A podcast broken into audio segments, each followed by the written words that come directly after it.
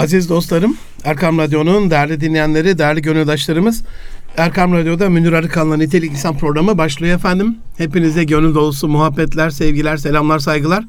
Çamlıca stüdyolarından İstanbul'un en güzel tepelerinden bir tanesinden gönül dolusu işinize, evinize, hayatınıza sağlık, saat, afiyetler diliyoruz. Muhabbetlerimizi takdim ediyoruz efendim. 2018'in 30. programında biliyorsunuz bu yıl size başarımıza destek olacak unsurları paylaşmaya çalışıyoruz. Ee, 2017'de köstek olan, engel olan unsurları yeteri kadar tartıştıktan sonra biraz gazla basalım dedik. Ee, ve bunu da tek başımıza yapamıyoruz. Birbirinden kıymetli konuklarımla, konunun uzmanı, çok değerli dostlarımla konuyu oluşturmaya çalışıyoruz. Bugün çok çok kıymet verdiğim, çok değerli bir e, dostum, e, hocam aramızda İsmail Erdoğan abi. Kendisini Ensar Vakfı'nın İstanbul Tasarım Merkezi'ne ve Milli Eğitim Bakanlığı'nın e, İstanbul İl Müdürlüğü'nden tanıyabileceksiniz. Ya da e, sanat tarihçisi olarak faaliyetlerine katıldıysanız oradan ama kendisi birazdan kendini anlatır. Ben öncelikle hoş geldiniz diyorum. Hoş bulduk hocam. Sefalar getirdiniz abi. Allah razı olsun. Abi sanat tarihçisi ağırlamak çok zor ya. Her şeye dikkat eden, sanatı bilen insana hani takdim de güzel olacak edepli olacaksın, üsluplu olacaksın, üstüruplu olacaksın. O açıdan baştan sürçülisan edersek affola abi. Estağfurullah. Kusurumuza ee, bakılmaya. Ama insan neyi yaparsa yapsın onu güzel yapmalı. Çünkü Allah bir işin güzel yapılmasını sever. Dolayısıyla eyvallah, eyvallah. E, sadece beni takdim değil, buraya kim gelirse gelsin eyvallah. onu ağırlamak, takdim etmek ve uğurlamak güzel olmalı. İnşallah, inşallah öyle güzel olur. Aziz dostlarım bugün sizinle e, dün Twitter'da paylaştım. Hani kadim İslam medeniyetimizde Osmanlı'nın özellikle ellerinde zirveye ulaşan, beyninde, gönlünde, yüreğinde zirveye ulaşan aklı selim, kalbi selim ve zevki selim üçlemesinde bir medeniyet tasavvurumuz var sürekli ama hani Cumhurbaşkanımız söyler e, hani bazen ağızda e, pelesenk olan laflar deriz ya sürekli söyler ama hani bu aslında e, malumu ilam değil. Aslında bir şeyler söylemeye çalışıyor Cumhurbaşkanımız. Diyor ki gereğini yapın ama gereğini yapacak insan sayısı çok az. Mesela diyor ki eğitimde çok fenayız diyor. Du. Şimdi son yıllarda ona bir de kültürü ekledi. Abi unutma eğitim kültür. Kültürde çok fenayız diyor. İki yıl önce sanatı ekledi. Sanatta çok fenayız diyor. Geçen sene de şehirciliği ekledi. Şehirlerimiz şehir değil dedi. Abi bu dört tane yoksa eğitim yoksa, kültür yoksa, sanat yoksa, şehir yoksa İsmail abi biz var mıyız abi? Oradan başlayalım. Yani e, bir kere bunlar yoksa medeniyet diye bir şey yok. Eğer medeniyet tasavvurunuz ya da medeniyet diye bir derdiniz e, yoksa sizin var olmanızın da pek bir anlamı Anlamı olmaz. olmuyor. Anlam katamıyorsunuz. Yani nefes alıp vermekse eğer var olmak o zaman varsınızdır ama var olmak nefes almaktan daha fazlasını ifade ediyorsa o zaman var değilsinizdir. Eyvallah. Onun için aziz dostlarım bugün bu aklı selim, kalbi selim, zevki selim üçlemesinde başarımızda e, özellikle kültür ve sanatın, estetiğin, medeniyetimize ve bize katkısını e, paylaşmış olacağız. İsmail abi benim bir usulüm var abi. Acizane e, sizde de uymak istiyorum eğer sizce de uygunsa. Hani özgeçmiş okunuyor. Ben kendi seminerlerimde de özgeçmiş okutmuyorum. Kendimi takdim ediyorum. E, ben şöyle bir insanım. Şunları seviyorum, bunları seviyorum. Neyse artık o anda içimden nasıl geliyorsa. E, bir insanın hani Yunus'un bir ben vardır benden içeri dediği benini takdim etmesi benlik egoist adına değil ama o içsel e, gönlünü ortaya koyması benim acizane anlatmamdan daha etkili olur diye düşünüyorum. Nasıl tanımlar İsmail Erdoğan kendini abi? Kendinden başlayarak dünyayı kurtarmaya çalışan bir adam olarak tanımlarım. Eyvallah. Ve bu hep böyledir ama yeni bir şey değil. Çocukluğumda da hayalini Maşallah. kurduğum e, şeydir hep dünyayı kurtarmak. Belki süper kahramanlarla yetiştiğimizden midir nedir bilmiyorum ama bir dünyayı kurtarma fikrimiz e, var ki e, Müslümansak şayet bir Müslüman olarak yeryüzünde nefes alıyorsak bütün insanlardan sorumlu olduğumuz gerçeği üzerinden konuşursak dünyayı kurtarmaktan başka seçeneğimiz de zaten yok. Eyvallah. Bu benimle ilgili değil ama bu benim fark ettiğimi düşündüğüm ve bunun içinde kendi çapımda mücadele ettiğim bir ne şey. Güzel. Ne güzel. Tebrik. Onun dışında e, özgeçmiş itibariyle e, İzmirliyim. İlahiyat Fakültesini bitirdim. 9 Eylül Üniversitesi İlahiyat Fakültesini. Daha sonra e, Mimar Sinan Güzel Sanatlar'da sanat tarihini bitirdim. Bir taraftan öğretmenlik ve sonrasında İstanbul Milli Eğitim Müdürlüğü'nde bir görevlendirmeyle sanat akademisi ve atölyeleri koordinatörlüğüm var. İstanbul Tasarım Merkezi Ensar Vakfı bünyesinde faaliyet gösteren ve çok güzel şeylerin yapıldığı, kesinlikle, e, yapılmaya çalışıldığı kurumda da bir görevim ve e, hazırladığım atölye çalışmalarım var. Eyvallah. Çok şükür yoğun bir mesaim var. Ne güzel. Ee, ne Allah güzel. arttırsın Amin. E, diyorum. Amin. Hem mesaiyi arttırsın hem tesirini halka eylesin inşallah. Amin. Abi Münir Arıkan arada böyle parantez açmasına izin varsa destur diyelim. Estağfurullah. Şimdi e, Mahir Ünal sevgili dostum öğrencim NLP'den. Ben de onun e, Newport'tan öğrencisiyim. Böyle karşılıklı bir hoca talebe ilişkimiz var. E, ona sorardım ben. Mahir'cim niye ilahiyat? bu toplumun kült, dini kodlarını anlamak için. Peki üstüne niye psikoloji? Ee, insan egosunu, benini birebir kaldığında iç yapısını çözmek, kişisel kodlarını çözmek için. Peki üstüne niye sosyoloji? Kültürel kodları anlamak için. Üçü bir araya geldiğinde hakikaten böyle Hani siyaset konuşmuyorum ben seminerlerimde ondan sonra radyo programımda ama böyle e, Maraş'ta falan gittiğimde adından hep böyle sitayişle bahsedilen güzel bir kelamı kibar bir insan çıkıyor ortaya. Hani dini anlamda ilahiyat, işte sosyolojik anlamda sosyoloji, psikolojik anlamda kişisel anlamda psikoloji üçünü okumuş. Şimdi tam orada da sana kritik soruyu sorayım abi. İlahiyat sonrasında ilahiyatçıların hiç sanatla manatla işi olmaz ha. Ben de bir ilahiyatçı olarak ilahiyat okumadım ama hani camia olarak onun içindeyim. Babam Yüksek İslam İklim mezunları. işte Hayrettin Hocam'ın manevi evladıyım. Yani çok azdır. Varsa da çok azdır. İlahiyat okuyan e, orada hoca olur, devam eder. Evet. Oradan sanata geçiş nasıl oldu abi? Gerçekten. Şimdi e... Ee, aziz dostlarım bir dakika küçük bir ses duydunuz. Ben de buradayım diyor. Ee, bugün Mesut sevgili kardeşim bizlerle beraber stüdyo konuğumuz. Konuğum değil. Onu daha sonra bir programa konuk alacağım ama hani sosyal medyacı olunca, medyacı olunca bunları susturamazsınız. Böyle arada ses duyarsanız yandan saplamalar ona da bir hoş geldiniz diyelim. Sesini duyalım. Hoş bulduk Münir abicim. Ee, sefalar getirdin abi. Çok teşekkür ederim. Ee, bütün dinleyicimize, dinleyicilerimize selam ediyorum. Eyvallah. İsmail abi ve Münir abiye dinlemek gerçekten şu anda çok haz verici. Ee, keyifli sohbetleri sonuna kadar Estağfurullah. inşallah. Estağfurullah. Sadece hani iyi anmakla mükellefiz ya biz dostlarımızı. Ee, bu da haşa yalakalık veya bir şey değil, abartma değil. Ee, 470 haftadır e, kendi evinde, hanesinde böyle kurduğu bir müştemilatta e, güzel insanlarla işte Ömer Döngeloğlu gibi ondan sonra e, Mehmet Ali Bulut. Mehmet Ali Bulut üstadımız gibi ondan sonra Nihat Hatipoğlu gibi birbirinden kıymetli insanları Cuma e, muhabbeti diye değil mi? Cuma. E, evinde ağırlayan ve bütün insanları da oraya toplayan gönlü güzel bir kardeşim. Onu ayrı bir şeyde önden reklam olsun. Ayrı bir programda ağırlayacağım inşallah. Abi yeniden hoş geldin.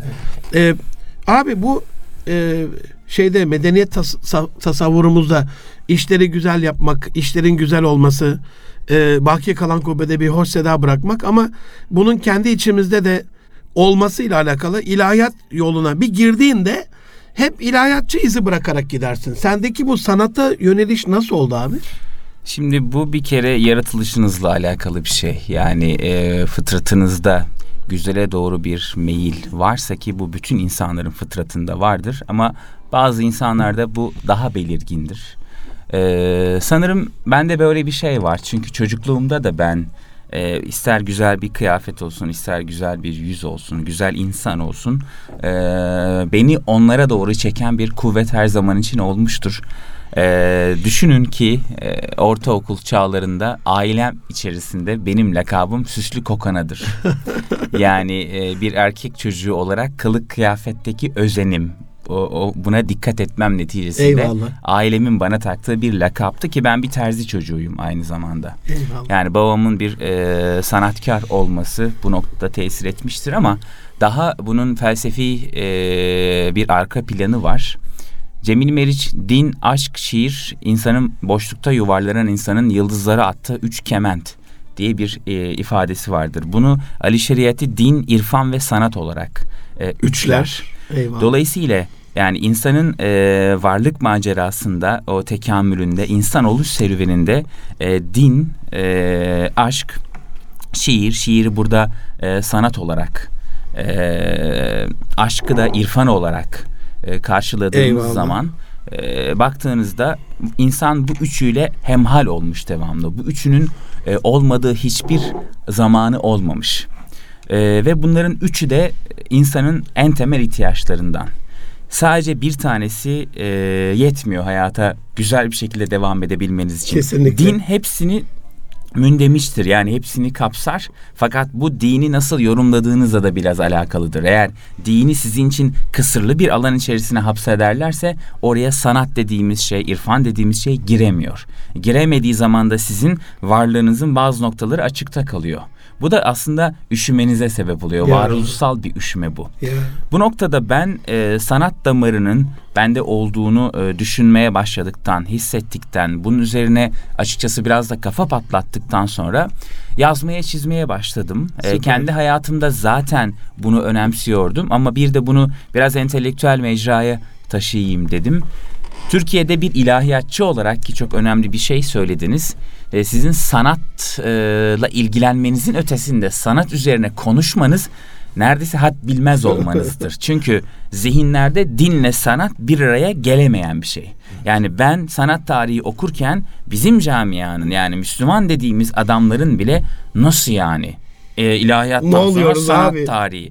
Hani bunu nasıl bir araya getirebiliyorsun gibi tepkileriyle karşılaştım ki diğer cenah zaten büyük bir şaşkınlıkla beni karşılıyordu. Halbuki ben hep şunu söyledim. Tarihe baktığınızda din yoksa sanat diye bir şey yoktur. Çok net. Yani pagan dönemine baktığınızda o tanrılara tapıldığı dönemde insanlar en iyi sanat eserlerini tanrıları için yapmıştır. Hristiyan dünyasına gittiğinizde e, Michelangelo'sundan, e, Brunelleschi'sinden, Da Vinci'sinden e, yakın zamana modern sanata, postmodern sanata gelene kadar ki bütün sanat hikayesi Hristiyanlığın tarihiyle özdeştir. İslam dünyasına baktığınızda, İslam sanatına baktığınızda da zaten din yoksa ne geometrik desenlerimiz o sonsuz bir şekilde uzanan ortaya çıkardı ne o bitkisel formlarımız bizi için bir neşe kaynağı olurdu. Bu anlamda din yoksa sanat Süper yoktur. abi. Bunları siz ayırıyorsunuz yoksa Allah bunları bir kılmış. Ve bu aslında yani şirkin tabiri caizse o tefrikanın bir biçimi. O anlamda ben o din, aşk, şiir, e, din, irfan ve sanat üçlemesi üzerinden bir insanın e, ya da bir toplumun medeniyete yürüyüp de e, içinde bulunduğu çağa e, ilaç mesabesinde bir şey sunabilecekse bu içini bu üçünü birleştirip bir terkibe gitmesi gerektiğini e, düşündüm ki Eyvallah. aslında tarih boyunca da böyle olmuş. Böyle yani olmuş. Osmanlı'ya baktığınızda Osmanlı bunu yapmış. Roma'ya baktığınızda Roma bunu yapmış. Yani Mısır'a gittiğinizde Indüs Havzası'na bütün büyük medeniyetlere Çin'e gittiğinizde hepsinin bu üçünü bir araya getirip terkibe durduğunu ve o terkipten bütün insanlığa e, kurtuluş bağışlayacak şeyler çıkarttığını görürsünüz. Bugün de bu çağda yani birilerine göre hala modern olarak ifade edilen, birilerine göre postmodern olarak ifade edilen ya da nihilist olarak ifade edilen bu çağda da insanın e, dini, sanatı, e, e, irfanı bir araya getirmesi, bunları terkibe durdurması ve oradan e, insanoğluna bir çıkış e, sağlaması gerekir. Ben de kendi hikayem, kendi serüvenim itibariyle ilahiyat okudum. O işin dini tarafını temsil ediyordu. İşte dini Eyvallah. teolojik arka planı. Eyvallah. Sanat tarihini okudum. Bu işin e, sanat kısmını temsil ediyordu. E, uzun zamandır felsefeyle zaten bir bağlantım var. Ama yarın öbür gün doktora serüveninde felsefeye kayarak bu macerayı felsefeyle taşlandırmak gibi İnşallah. planım da İnşallah. var. Yakışır abi. Dolayısıyla ben bu üçünü kendimde birleştirerek eğer durabilirsem, buradan yürüyebilirsem İnşallah. bir terkibe yürüyüp hiç kimseye bir şey söyleyemesem bile kendime bir şeyler söyleyeceğim bir Eyvallah. sonuca eee, varmak istiyorum. Yürekten dua ediyorum abi inşallah bu üçlemede muvaffak olursun. İsmail abi kültür sanat medeniyet dediğimizde insan hayatında bunun başarımıza nasıl bir etkisi var? Kültür sanat medeniyet şu andaki uğraşılarınla da alakalı hani e, bireysel manada İstanbul Tasarım Merkezi'ni de düşünebilirsin. Kadim medeniyet e, tarihsel anlamda Osmanlı'dan da alabilirsin ama nasıl bir alakası var? Kişisel başarımızda hani ben bakıyorum büyük insanlar kallavi kallavi laflar ediyor bakanlarımız falan. Bireye indiremiyorlar bunu. Hani birey ben şu anda gariban bir öğrenciyim. Hani bugün e, özellikle seni davet etmemin bir sebebi de arka fonda hep o olsun o soru. Hani çocuklarımızın biraz daha boş vakitleri var. Daha e, sınav kaygısına uzak olduğu dönemler. İşte ne bileyim rahat rahat oturuyorlar hani biraz daha böyle kültüre sanata hani İlber hocam der ya üç kuşak bir konakta yüz yıl oturmadan şehirli medeni olamazsın. Hani burada kültür sanat medeniyet ve bugündeki günümüz insanlığın gençlerinin başarısına bu anlamda ne söylersin abi? Ya şimdi kültür sanat ve medeniyet meselesini e, bir hobi e, seviyesine indirgemekten vazgeçmemiz gerekiyor her şeyden önce. Yani bu mesele boş zamanlarımızda yaptığımız bir e, meşgale değildir, bir uğraş değildir. Hayatın tamamını içine alan bir e, serüvendir. Aslında sen varlık sebebimiz gibi de açıkladın e, ilk tabii girişte ki, yani daha tabii büyük. ki. Yani e, o yüzden kültür sanatın kişisel olarak insanın hayatında toplum olarak da e, medeniyetlerin serüveninde e, çok güçlü bir damarı temsil ettiğini e, söyleyebiliriz. Yani bugün e, Amerika e, ya da Batı medeniyeti e, dünyayı ne üzerinden tesir altına alıyor dediğinizde sizin karşınıza ilk olarak silah çıkmayacaktır. Kültür sanat çıkacaktır. Kesinlikle. Ve bu yeni bir şey de Kesinlikle. değil. Yani bunu İtalyan baroğuna vurduğunuzda da size e, bir gerçek olarak karşınıza çıkar. Bunu e, pagan dönemde gittiğiniz zaman orada yapılan şeylere e, baktığınızda da karşınıza çıkar. Mesela e, barok İtalya'da ortaya çıkmıştır ve papalığın icat ettiği, ürettiği bir üsluptur. Hı hı. Çünkü Almanya'da reformasyon hareketleri diye bir hareketler başlamıştır ve onlar insanların dikkatini Vatikan'dan başka bir yöne doğru yani Katolik Hristiyanlıktan başka bir yöne doğru dikkat çekme noktasında e, tahrik eder, ajite eder. Bu ajitasyonun önüne geçerek insanların dikkatini başka bir tarafa yönlendirme noktasında sanatı bir silah olarak kullanmıştır Vatikan ve barok üslubuna vücut vermiştir. O anlamda kişinin e, kendi hayatında bireysel gelişiminde kültür ve sanat dediğimiz e, mesele çok etkili toplumsal anlamda da e, kitleler anlamında da çok büyük etkiye sahip. Mesela bakın ben tasarım meselesiyle ilgili bazen konuşurum ve şunu söylerim. Her insan bir tasarımcıdır derim. Çünkü her insan her anını farkında olarak ya da olmayarak tasarlar. Bir şekilde Mesela tasarlıyor değil mi? sabahleyin evden çıkıyorsunuz diyelim derim. Aynanın karşısına geçiyor musunuz? Geçiyorsunuz. Saçınıza bakıyor musunuz? Ceketinize giyeceğiniz kravatınıza, ayakkabınıza, çorabınıza. Her sabah evden çıkarken her kişi tasarım yapıyor mu? Yapıyor. Çünkü bu bununla uyar mı? Bu bununla nasıl gider? Acaba bütün halinde güzelliği elde edebilecek miyim? Siz orada kendinizi tasarlıyorsunuz. Aslında yaşar, yaşarken devamlı biz bir şeyleri tasarlıyoruz. Bunu ne için yapıyoruz? Güzellik için, güzele ulaşmak için. Hayatta yaptığımız her türlü iyi eylem bizi güzele ulaştırmak için var aslında. O yüzden hayatın merkezinde güzellik dediğimiz şey vardır. Biz sadece hayatın merkezine başka şeyleri koyduğumuz için yani e, siyaseti çoklukla koyduğumuz için ya da işte futbolu ya da buna benzer şeyleri çoklukla koyduğumuz için gerçekte ne için uğraştığımız, neyin çabasını verdiğimizi unutabiliyoruz. Mesela araba almak istediğinizde sizin beyniniz çerçevesinde en güzel olanı almaya çalışıyorsunuz. Yani eş almak istediğinizde sizin Eyvallah. beyniniz ve ilkeleriniz Eyvallah. çerçeve hep insan en güzeli arıyor.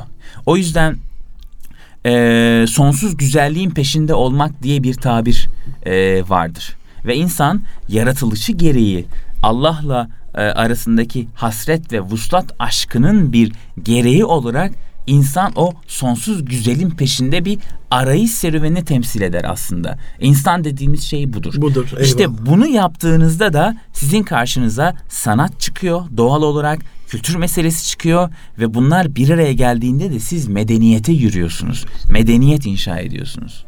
Yani bundan da daha büyük bir kallavi bağlantı olamaz herhalde yani şeyin içerisinde. Buradan şehre yürürsek abi hani şehir, Medine, medeniyet, Osmanlı, İmparatorluk, Cumhuriyet bu bağlamda mevcut durumumuzu nasıl görüyorsunuz? Buna kısaca değinelim sonra bir e, araya geçelim sonra yeniden konuşuruz abi.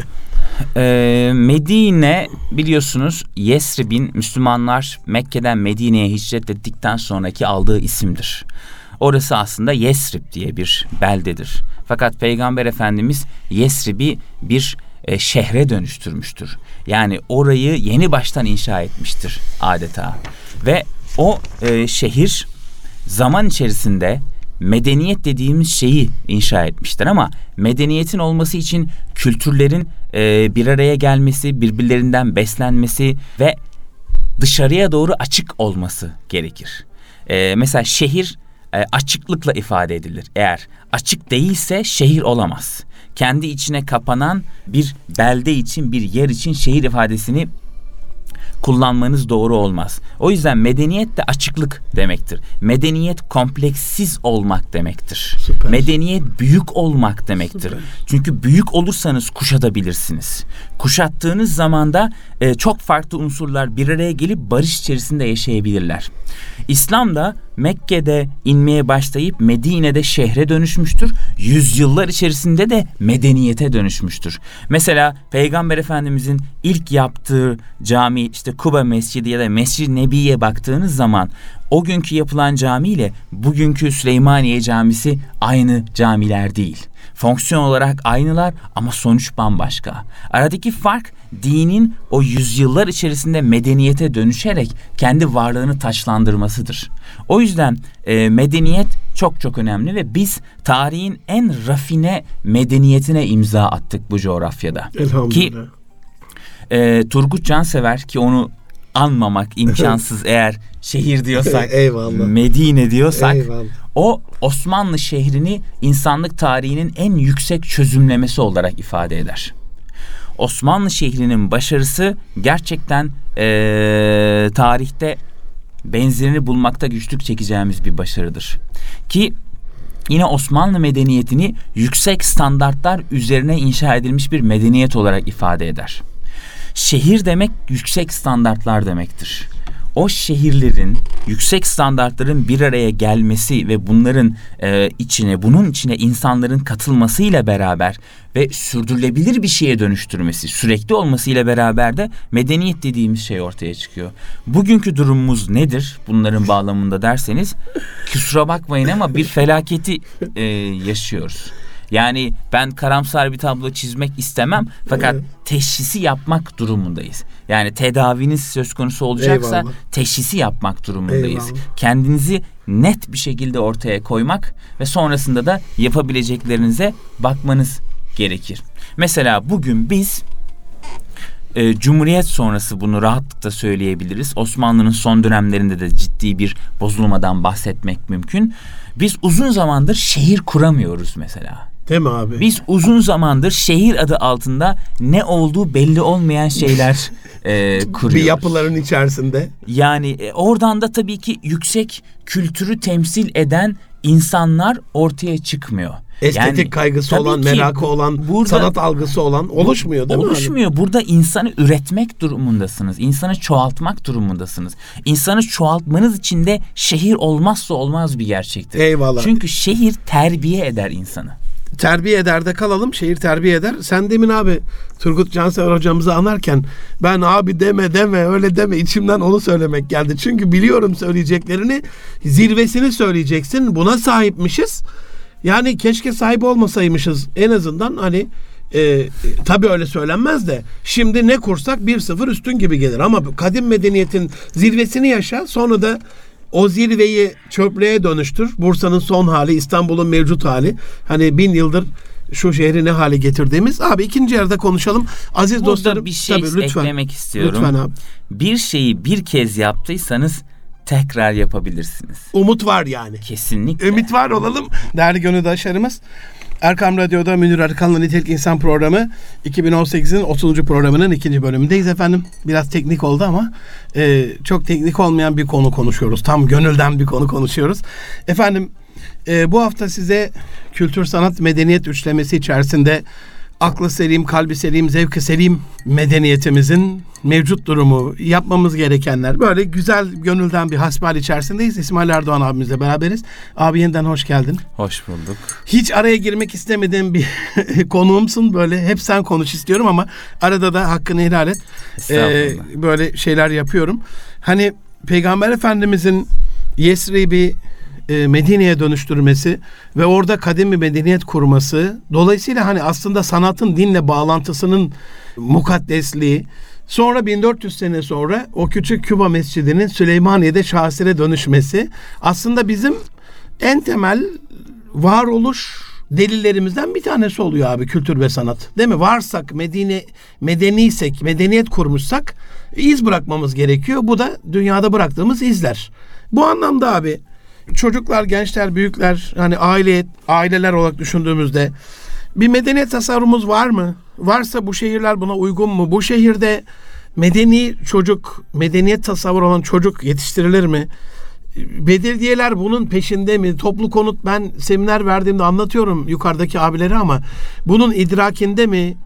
Ne söylersin abi bunlarla ilgili canım abim?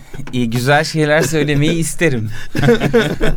ama ee, şimdi bir medeniyet tasavvurumuz var mı? Yani biz bu kadar büyük medeniyetler kurmuş bir ahfadın torunları olarak Eyvallah. ister kandan geçmiş olsun, ister kültürel olarak geçmiş olsun. Bir de e, o medeniyetleri kurmaya ilham veren bir dinin, son dinin müntesibi olarak Eyvallah. medeniyet tasavvurumuz elbette var. Biz bununla dünyaya geliyoruz zaten. Yani bunu sonradan yüklenmedik biz. Bu bizde zaten var. Var. Sadece üzerini katran e, bağlamış durumda. Onun üzerindeki o e, katranın, o e, tozların, kirlerin, pasın e, sökülmesi lazım. O ortaya çıktığında kendimizi fark edeceğiz. Kendimizi fark ettiğimizde de neyi nasıl yapmamız gerektiğinin bilgisine ulaşacağız. Bugün temel problemlerimizden biri biz neyi nasıl yapacağımızı bilmiyoruz. Bakın Cumhurbaşkanımız e, devamlı açıklıyor, güzel şeyler söylüyor. Ne kadar büyük bir e, geçmişimizin olduğundan ve ne kadar büyük bir geleceğimizin olabileceğinden İnşallah. yani bu potansiyelden, kültür var meselesinden, kültürel iktidar olma meselesinden, e, bu konuların öneminden bahsediyor. Fakat sorun şurada. Niyetimiz var, niyetimiz de iyi. Fakat amellerimizde sorun var. Aslında amellerimizde sorun noktasında biraz da masumuz. Çünkü biz o büyük dediğimiz medeniyetle arasına bir inkıtanın girdiği sert bir şekilde e, o bağlantının kesildiği, Kesildiği. ve e, tecrübe aktarımı ile ilgili o kesiklik yüzünden yüzyıllardır ya da binlerce yıldır yapa geldiğimiz, yapmayı çok iyi bildiğimiz şeyleri nasıl yapacağımızın bilgisini unuttuk. O yüzden şu an bocalayıp duruyoruz. Niyetimiz iyi, imkanlarımız var. Sonuç maalesef mükemmel değil. Fakat dediğim gibi biz bununla doğuyoruz zaten. O yüzden bu ümit var olmamız için yeterli. Elhamdülillah. Peki şu anki şehirlerimiz buna uygun mu? Az önce söyledim. Biz e, artık şehir üretemiyoruz. Şehir adı altında e, ucube yaşam alanları e, üretiyoruz. Ya da var olan kadim şehirlerimizi neredeyse yok ederek onları e, çirkinleştirme çabası içerisine girmiş durumdayız. Ben bunu bulunduğum bütün platformlarda konuşuyorum ve insanlar bana itiraz ederken ama işte Türkiye'nin şu kadar konut ihtiyacı var. Şöyle nüfusumuz artıyor. Şöyle bilmem ne. Evet bunlar doğru ve ihtiyaç. Buna itirazım yok. Fakat bizim coğrafyamız, topografyamız yatay yerleşmeye müsait. Yani biz e, her tarafı dağlık olup da hiçbir açıdan yerleşme imkan vermeyen bir coğrafyada değiliz ki ecdadımız asla ovaya yerleşmemiştir Ya. zaten. Hep dağa, yamaca yerleşmiştir. O yamaçlarda muhteşem şehirler kurmuştur. Ziraate hürmeten değil mi abi yani? E, ziraate hürmeten sonra üfür üfür eser Ya, iklimlendirme sağlık. açısından çok iyidir. Yani e, nem, rutubet açısından iyidir. Normalde yamaca yerleşmek zaten insani olandır, fıtrata uygun olandır. Uygun olandır. O noktada biz bugün maalesef e, güzel şehirler üretemiyoruz ve mevcut şehirlerimizde buna uygun değil. Şöyle söyleyeyim. 100 yıl öncesine hatta 100 yıl bile değil belki 50-60 yıl öncesinin Anadolu'sunda şöyle bir dolaşsak gittiğimiz her şehirde bizi bambaşka güzellikler karşılayacaktı ve her şehir kendi içinde orijinaldi. Mesela Trabzon, Trabzon yöresi, Rize yöresindeki evler oraya özgü malzemelerden ve oranın kadim kültüründen beslenerek ortaya çıkmış terkibi ifade ediyordu. Mardin, Mardin bambaşka, Urfa, gelen Urfa, başka. aynen. Bakın yani Antalya'ya gittiğinizde orada Türk evinin harika örnekleriyle karşılaşıyorsunuz. E, Manisa'da Kulu'ya gittiğinizde öyle. Mesela bizim ev mimarimizde cumba hakim unsurlardan bir tanesidir. Fakat Erzurum'da yapılan cumbayla İzmir'de yapılan cumba çok farklıdır. Çünkü biri soğuk iklime uygun olarak yapılan malzeme e, ve yalıtım söz konusudur. Öbürü ise daha sıcak bir iklime göre. Fakat ikisinin ortak özelliği çok güzeldir ve işlevsel açıdan da mükemmeldir. O açıdan bugün şehirlerimiz maalesef mahvoluyor. Bu geri dönüşü olabilen bir şey mi? Elbette ki.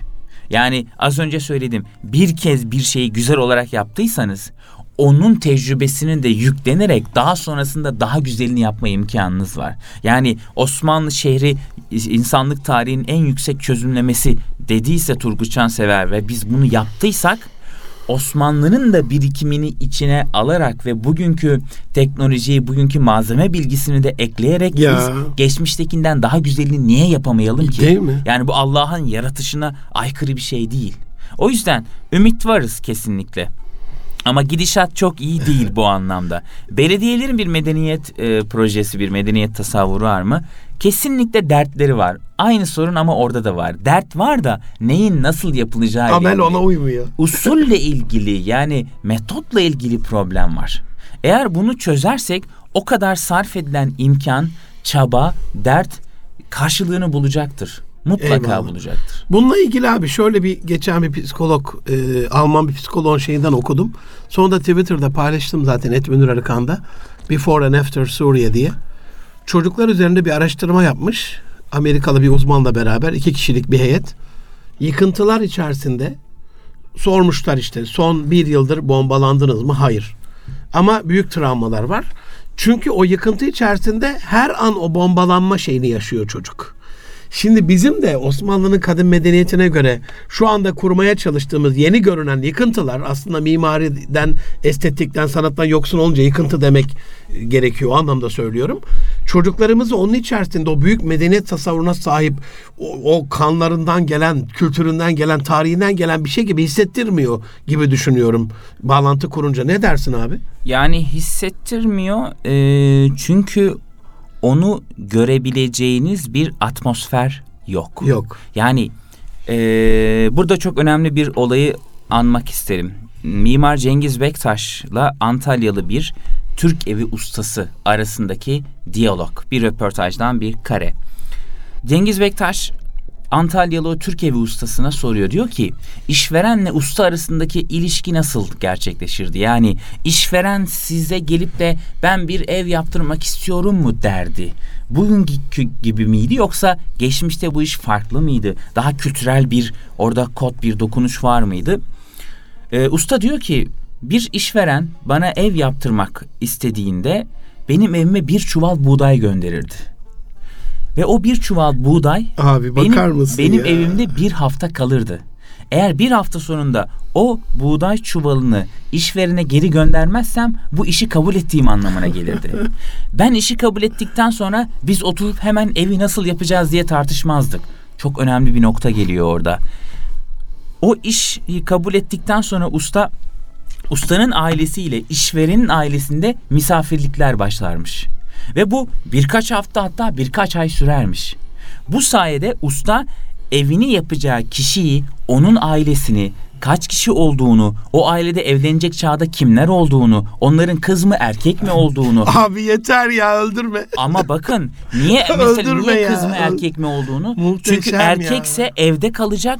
Evde kalacaksa o zaman o Ay. evin yarın öbür gün büyüme ihtimali söz konusu olacak. O yüzden evi yaparken yarın büyüyebilmesi potansiyeli üzerinden evi yapacak. Ama eğer kız çocuğu varsa dışarıya gideceği için Türk evi aynı zamanda bölünebilir olduğundan dolayı o evi gerektiği zaman daha küçülebilir bir potansiyelle yapmak. Böyle bir incelik var. Böyle Bu bir medeniyet hassasiyet. işte abi. İşte medeni, yüksek medeniyet Bu bu. Neyse bu gidip gelmeler tamamlandıktan sonra artık temel, Anlaşıldı artık temel iyice. atma noktası geliyor ve işverenle usta bir araya gelip şunu kararlaştırıyorlar. Nasıl bir ev yapacağız? Hani bu biçimsel olarak nasıl Hı. olacak? Estetik olarak nasıl bir ev olacak? İhtiyacı anladık ama şimdi şekle geldiler. Evet. Estetik. Orada Cengiz Bektaş bir soru daha soruyor. Diyor ki ya işveren sizden çirkin bir ev isterse? Ustanın cevabı çok manidar. İsteyemez diyor. Nasıl yani diyor. Parayı veren düdüğü çalar diyor. Neden isteyemesin? Nasıl isteyecek ki diyor. Esrafına bir bak diyor. Hiç çirkin bir ev görüyor musun diyor. bir insan diyor gördüklerinden beslenir diyor. Bu adam doğduğundan beri birbirinden güzel evler görmüş diyor. Yani kafasında çirkin bir ev tasavvuru yok. Tahayyül edemiyor. Tahayyül edemediği bir şeyi benden nasıl isteyecek Değil mi? diyor. Süper. Şimdi yani şu anki çocuklar da sabah akşam güzel şeylerle muhatap olmadıktan sonra yani e, zihninde nasıl güzel olan Güzel şekillenecek istesin. ve bunu isteyecek. Bizim temel sorunumuz zaten bu. E, İlhami Atalay, ressam İlhami Atalay'ın çok güzel bir e, tespiti vardır. Bu milletin takdir yeteneğini aldılar der. Öyle ki bu millet güzel ile çirkini, doğru ile yanlışı birbirinden ayırt edemiyor. Yani öyle şeyleri güzel diyor ki bu millet aslında bunun bizim kadim medeniyet tasavvurumuz açısından Hiçbir hiç alakası güzellikle bir alakası Hiçbir yok. alakası. O yüzden Ama kıstaslar değişti işte. o yüzden güzelin ne olduğunu bilmek, çirkinin ne olduğunu bilmek ve olabildiğince güzele muhatap olup olabildiğince çirkinden kaçınmak gerekiyor. Eyvallah. Abi bu noktada globalden biraz öze inersek kişiye e, o ilk başta da senden başlamıştık ya senin içinde zaten vardı bende dediğin öze inersek kültür ve sanat e, insan ruhuna başarısına nasıl bir katkı sağlıyor bu aşamada? Birey konuşursak yani. Globalde anladık bunu. Çok Allah razı olsun. Çok teşekkür ediyorum. Şimdi sanat dediğimiz şey kişinin kendisiyle özdeşleştiği bir e, uğraştır. O yüzden bir uğraş da değildir. Aslında kişinin var olma biçimidir. Yani sizin Kişinin nefes var olma biçimidir. Süper. nefes alışınız da sanattadır. Yemek yiyişiniz de sanattadır. Ki bunun en güzel örneği de Peygamber Efendimiz'dir. Mesela Peygamber Efendimiz'in hareketlerine bir bakalım. Tepkilerine bir bakalım. Hani dönerken bütün vücuduyla dönen kimdi diye sorulur ya. Bundan daha estetik bir e, şey söyleyebilir misiniz? Yani insana saygı, İnsana eşyaya saygı. Yani şöyle kafasını çevirip geri dönüp yukarıdan yukarıdan bakmıyor. Bütün vücuduyla dönüyor. Ve onun güzeli e, emrettiği, güzeli tavsiye ettiği, güzelin altına çizdiği, vurguladığı o kadar çok hadis-i şerif var. O kadar çok olay var ki. Yani biz Peygamber Efendimizin bizatihi şahsiyetini sanatsal bir varlık olarak tanımlayabilir ve ondan daha büyük sanatçı yoktur diyebiliriz. Ben bunu bütün rahatlığımla söylüyorum. Eyvallah. E, o zaman insanın yaptığı şeyleri güzel olarak yapması dediğimiz şey sanatsa, sanat dediğimiz şey sanatsal uğraşlar olarak ifade edilen şeylerle sınırlı değil demektir. İnsanın her anı sanatlı olmak durumundadır eğer buradan bakarsak. O zaman da sizin eşya ile böyle bir ilişki kurmanız Ah, sizin ah, daha demek. naif olmanızı sağlayacaktır. Daha suhuletle meselelere yaklaşmanızı sağlayacaktır. Sanatın terbiye eden tarafı zaten budur. Çünkü insan ruhuna yöneliktir her şeyden önce. O yüzden ruhu terbiye eden, ruhun tekamülü noktasında bam teli dokunuşlar yapan e, sanatsal eylem, sanatsal duruş, sanatsal faaliyet elbette ki kişinin e, ruhuna katkı sağlayıp başarısına taçlandıracaktır. Yani ben kendi hikayem itibariyle rahatlıkla diyebilirim. Sanatla uğraşmaya başladıktan sonra önümde açılan kapılar geçmişe kıyasla çok daha fazladır. Çünkü başka türlüsünün mümkün olduğunu görmeye ve başka yerlerden bakmaya başlıyorsunuz. Daha önce hiç görmediğiniz açılar önünüzde belirmeye başlıyor. Bundan daha büyük kazanım nasıl olabilir ki? Muhteşem. Ve bu sizi besleyen, geliştiren, Kesinlikle. daha güzel, daha harika bir hale getiren. Demin abi çay getirdim ya sana. Mesela ben bazen dikkat ederim bunu. Ben bunu iki elimle takdim ettim sana. Bazen oturursunuz bir yere ya da misafirlikte. Çok özür diliyorum size karşı yapmayayım ama bunu. Mesela şu limon şeyinden e, tabağından yapalım bunu. Getirirler ve ellerinin tersi de böyle iterler. Hani burada da bir sanat dediğin gibi yani hayatın her alanında bir sanat. Ben- işte bunun çayın tutulması, içilmesi, karıştırılması. Şöyle örnek Her anı Hemen yani. geçen hafta Bozcaada'daydım. Eyvallah. İşte ailemle küçük bir tatile gittik. Eyvallah. Bir pideci bulduk orada. Ee, neyse pide yiyoruz. Salata getirdiler. Ben zeytinyağı istedim. Yani Egeli olmam münasebetiyle zeytinyağından vazgeçemiyorum. Zeytinyağını getirdi. Zeytinyağının kendi plastik şişesinde ve e, devamlı akıtıldığı için e, tepesinden aşağıya doğru yağlar sarkmış. Elim bulaşmasın diye peçeteyle getirmiş. Peçeteyle tutuyor. yani tamam dedim döktüm ama bunu daha güzel bir kapta getirseniz daha iyi olmaz mı? Yani müşteri memnuniyeti Ya. açısından, müessesenizin kalitesi açısından yani daha güzel bir şey yapmış olmaz mısınız dedim. Çocuk anlamadı bunu mesela. Yani hani e, halbuki normalde bugün siz iyi bir restorana gittiğinizde, iyi bir mağazaya gittiğinizde sizi ilk olarak etkileyen şey tasarımdır. Size sunulma biçimidir, sunumdur yani. Çünkü önce sizi e, 3-5 yakalar. katı verdiğiniz para aslında Tabii o ki. estetik anlayışınızın Kesinlikle ben tatmini. e, üniversitede öğrenciyken İzmir'de bir ayakkabıcıya gittim konakta. Girdim şimdi içeriye yani vitrinde ayakkabıyı beğendim vitrine girdim içeriye girdim gerçek deri koltuklar var yani müşteri için ben deri koltuğa bir oturdum böyle bir içime böyle gömüldüm dedim ben bu ayakkabıyı alırım bakın. Yani ayakkabıyı denemeden dedim ben bu ayakkabıyı alırım çünkü adam beni o kadar iyi ağırlıyor ki. Yani siz oradaki Süper. o ağırlamaya o parayı verirsiniz. Kesinlikle. Ha, burada güzellikle ilgili endişeden kaynaklanır. Yani eminim o mağazanın sahibi sadece ürünü satmak için bunu yapmıyor. O adam da zaten onun orada var olmasından ve sizi oraya oturtmaktan hoşnut olarak bunu Kesinlikle. yapıyor. Çünkü öyle bakan birisi olmasa o kadar masrafı yapmaz. kesinlikle.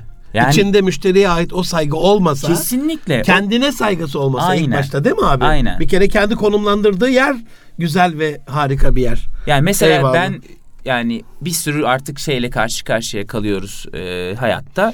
Geçen şöyle düşündüm. Anadolu'nun bir şehrinde işini iyi yapan gıda sektöründe bir e, mağazam olsa, bir markam olsaydı geçmişte şu anki kafamla e, ben o markayı uluslararası bir e, markaya dönüştürebilirdim dedim geçen de kendi kendime. Çünkü siz taşrada bir dükkanın sahibisiniz ve taşradaki insanlara hitap ediyorsunuz. E, ve herkes sizden memnun. Siz de kazandığınızdan memnunsunuz. Fakat kazandığınızdan memnun olmanıza karşın sunum biçiminizden yaptığınız şeyi daha güzel yapma endişesiyle hareket eder ve bir memnuniyetsizliğiniz varsa orada tasarım devreye girecektir. Ve siz mesela o dükkanınızı, mağazanızı, fırınınızı ya da pidecinizi neyse dekore edip de daha güzel bir şeye dönüştürdüğünüz zaman yarın öbür gün oranın alıcısı dışarıdan geldiğinde sizin onun üzerinde onun üzerinde özel bir tesir bırakma durumunuz söz konusu olacaktır. Kesinlikle. Yani sadece lezzet olarak değil, Değil, güzellik değil, olarak, tasarım değil, olarak değil. da bu da sizin yarın öbür gün büyümenizin yolunu açacak şeydir. Kesinlikle abi. Ve bu şekilde ilerlemiştir. Zaten hep böyle olmuştur. Mesela Yahudilerin reklama ne kadar değer verdiğini biz biliriz. Çünkü biliyor yani kendisini insana taşımanın nasıl gerçekleşmesi gerektiğini. Bunun ne kadar önemli olduğunu Ne ve nasıl olması olduğunu. gerektiğini. Tabii ki. Eyvallah. e, biliyor. Buradan abi şeye geçersek e, son bölümündeyiz programın. Tam da bu söylediğin bu estetik algısından bir meşgule terapisi açısından baktığımızda bu güzel faaliyetler gençleri nasıl etkiliyor? E, Bir medeniyetin inşası açısından baktığımızda işte aklı selim, kalbi selim, zevki selim dedik. E, İstanbul Tasarım Merkezi'nin bu kültür sanat hayatımıza katkısı nasıl oluyor? Siz orada neler yapıyorsunuz? Hani son bölümü bunlarla bitirsek yine bir gün inşallah konuğum olursanız şeref verirsiniz. Estağfurullah. Bu şarkı burada bitmez abi. Çok onur duydum. Çok çok teşekkür ediyorum. Son bölümü bununla bitirelim abi. Şimdi- Ne demek istersiniz? Bizim bir yürüttüğümüz proje var Yetim Vakfı'yla.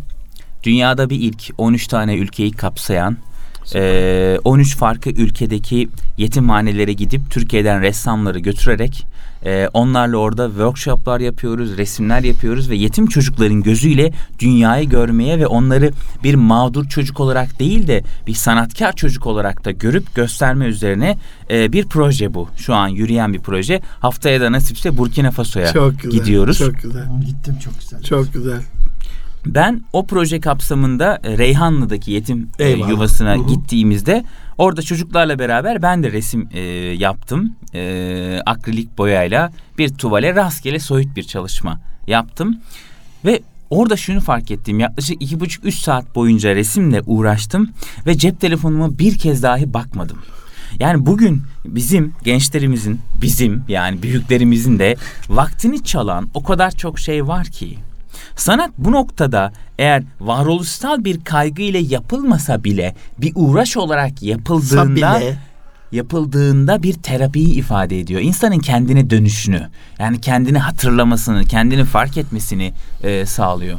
O açıdan sanatla ilgilenmeyen hiçbir çocuğun ya da hiçbir gencin olmaması. Ki herkesin yaratılışına uygun bir sanat mutlaka vardır. Allah çünkü hiçbir şeyi açıkta bırakmamıştır. Eyvallah. Dolayısıyla herkese uygun bir sanat yaratmıştır. E, medeniyetimizin inşası açısından aklı selim, kalbi selim, zevki selim. Bu üçü de birbirinden muhteşem e, şeyler.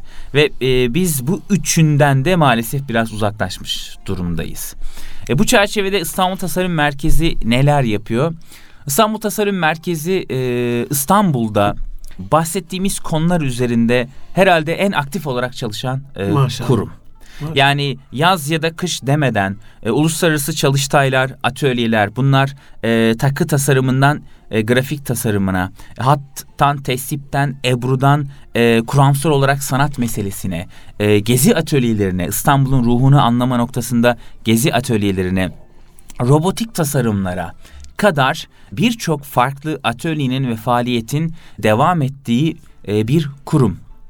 Ens- Ensar Vakfı'nın bünyesinde kurulmuş olan, e, vizyoner tarafı güçlü olan e, ve bundan sonraki süreçte de daha güzel şeylere imza atmanın İnşallah. hedeflendiği bir e, kurum. Yani kültür sanat hayatımızın e, merkezinde yer alıp İstanbul'da Sultanahmet'te yer alıp gerçekten e, otağı e, kurmaya çalışan ve e, orada bir e, merkez oluşturarak odak noktası oluşturarak insanları oraya çekmeye çalışan bunun için elinden geleni yapan bir kurum İstanbul Tasarım Merkezi. İstanbul Tasarım Merkezi gibi kurumların desteklenmesi mümkünse de sayılarının artması gerekir. Çocuklarımıza, ailelerimize bu yaz günleri itibariyle ne tavsiye edebiliriz? Okumak elbette ki anlamaktır, okumak var olmaktır. Ne okursa okusunlar diyeceğim artık. Yani hani evet nitelikli insan programı isminde nitelikli okumalar yapsınlar. Ee, ama İnşallah, kelimeden inşallah. hiçbir şekilde uzak durmasınlar. Kelimelerin peşinde koşmaya devam etsinler ve bir sanatın bir tarafından e, bir şekilde tutsunlar. İnşallah. İnşallah. Çünkü kendilerine uygun bir sanat mutlaka Mutlaka e, vardır. vardır. Çok çok teşekkür ediyorum. Aziz dostlarım, değerli dinleyenlerim. Bir Nitelik İnsan programının daha sonuna geldik. Kalbinizin hakikaten selim olması, aklınızın selim olması, zevki selimle de içimizdeki o kültür sanatın zirve yapıp medeniyetimizin inşasına bir katkı sağlaması dileğimle hepinizi Rabbi Celle'ime emanet ediyorum. İsmail abi tekrardan çok çok teşekkür ediyorum. Rica ederim. Bugünkü- ben teşekkür ederim. Bugünkü sessiz konumuz Mesut Sevgili abiye sessiz durduğu için çok teşekkür ama onu konuşturacağım inşallah. Efendim gelecek hafta görüşünceye kadar her şey gönlünüzce olsun. Allah'a emanet olun.